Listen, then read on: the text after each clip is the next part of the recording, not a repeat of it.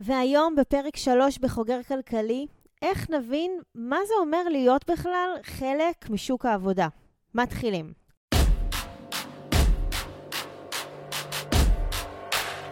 ברוכים הבאים למדברים השקעות עם עמית והגר.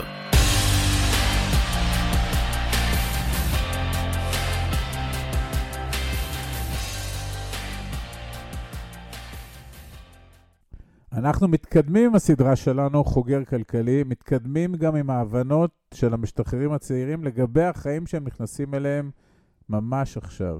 אז דיברנו על הצורך למפות את השטח ולהבין את מצבנו הפיננסי. דיברנו גם על עלויות, על כמה עולים החיים האלה ולקראת מה אנחנו, או יותר נכון, הם ואנחנו הולכים. עכשיו אנחנו מגיעים לשוק הגדול של האנושות, שוק העבודה, לא שוק עבדים חלילה, זה שוק העבודה הוא נושא עצום ומרתק, והמאה ה-עשרים ואחת עם הטכנולוגיה המפותחת וכל המגפות שנכנסו ושידנו לנו סדרי עולם, המאה הזאת הרחיבה מאוד את השוק הזה לאורך ולרוחב, והכמות אפשרויות הניצבות היום בפני כל אדם המחפש את הדרך שלו בעולם העבודה והכסף היא עצומה. כן, אנחנו לא מתיימרים להקיף את היריעה הזאת במסגרת המרחב הצנוע שלנו כאן, ואנחנו גם רוצים להיות ממש ממוקדים בצרכים של המשתחררים הטריים. הרשת מלאה במידע, ואנחנו גם עסקנו בנושא הזה לא מעט, ממגוון זוויות. למשל, יש לנו את סדרת שלוש ארבע לעבודה, ולא לתלוש לבדו, אתם מוזמנים להרחיב ולשמוע בנושאים האלה.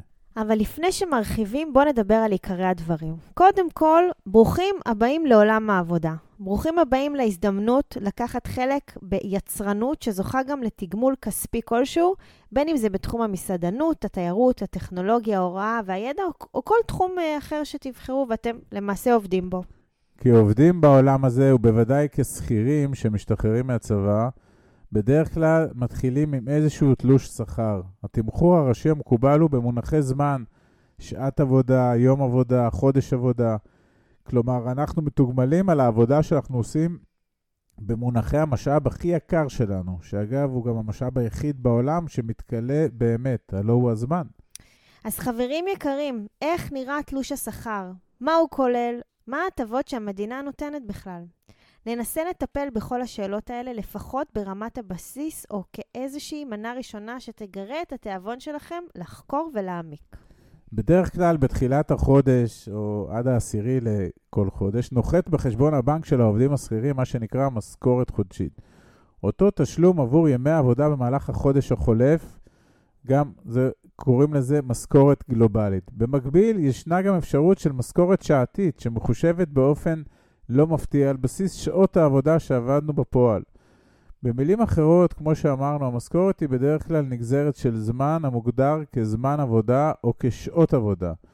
אנחנו אומרים בדרך כלל כי זה מה שמקובל ונהוג, אולם העולם היום מאפשר ומציע דרכי הסתכרות שונות, תמורה אחרת לתוצר אחר שלנו או למשאב אחר. אבל אנחנו מקדימים קצת המאוחר כאן. בואו רגע נדבר קצת על הרכיבים המרכזיים של תלוש השכר. נתוני הבסיס הם שכר ברוטו ושכר נטו. אם נפשט את זה, ברוטו הוא הסכום שאנחנו מקבלים לפני הניקויים ותשלומי המיסים השונים, ואילו הנטו הוא הסכום שמועבר לחשבון הבנק שלנו בסופו של דבר. יש נטייה די טבעית אבל מוטעת, לא להעניק חשיבות רבה לברוטו, להתמקד רק בנטו, במה תכלס נכנסתי לחשבון בנק. שורת השכר הברוטו בתלוש שלנו למעשה כוללת כל מיני רכיבים חשובים שמתורגמים לזכויות ולחובות כספיות שונות.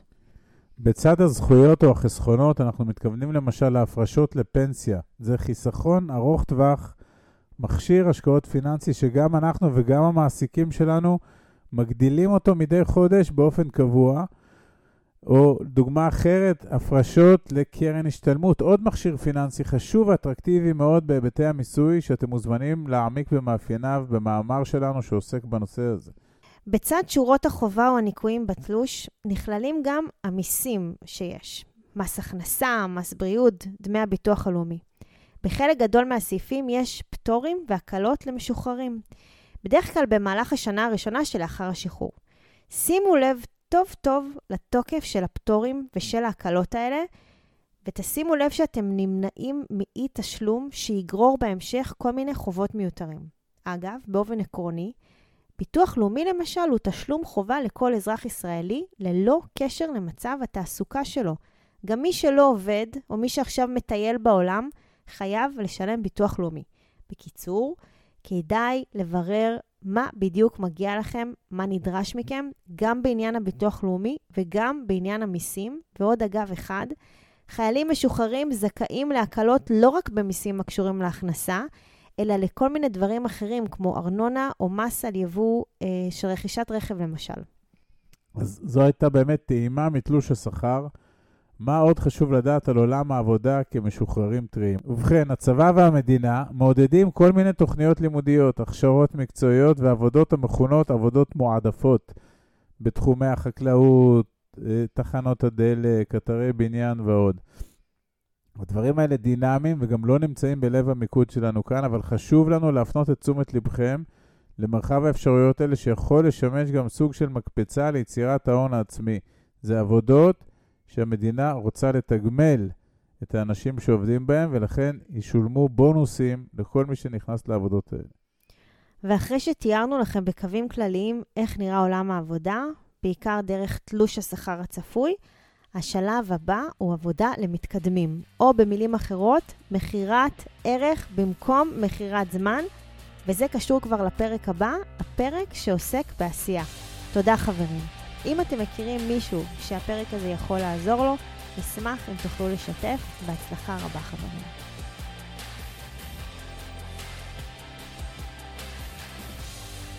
עד כאן להפעם.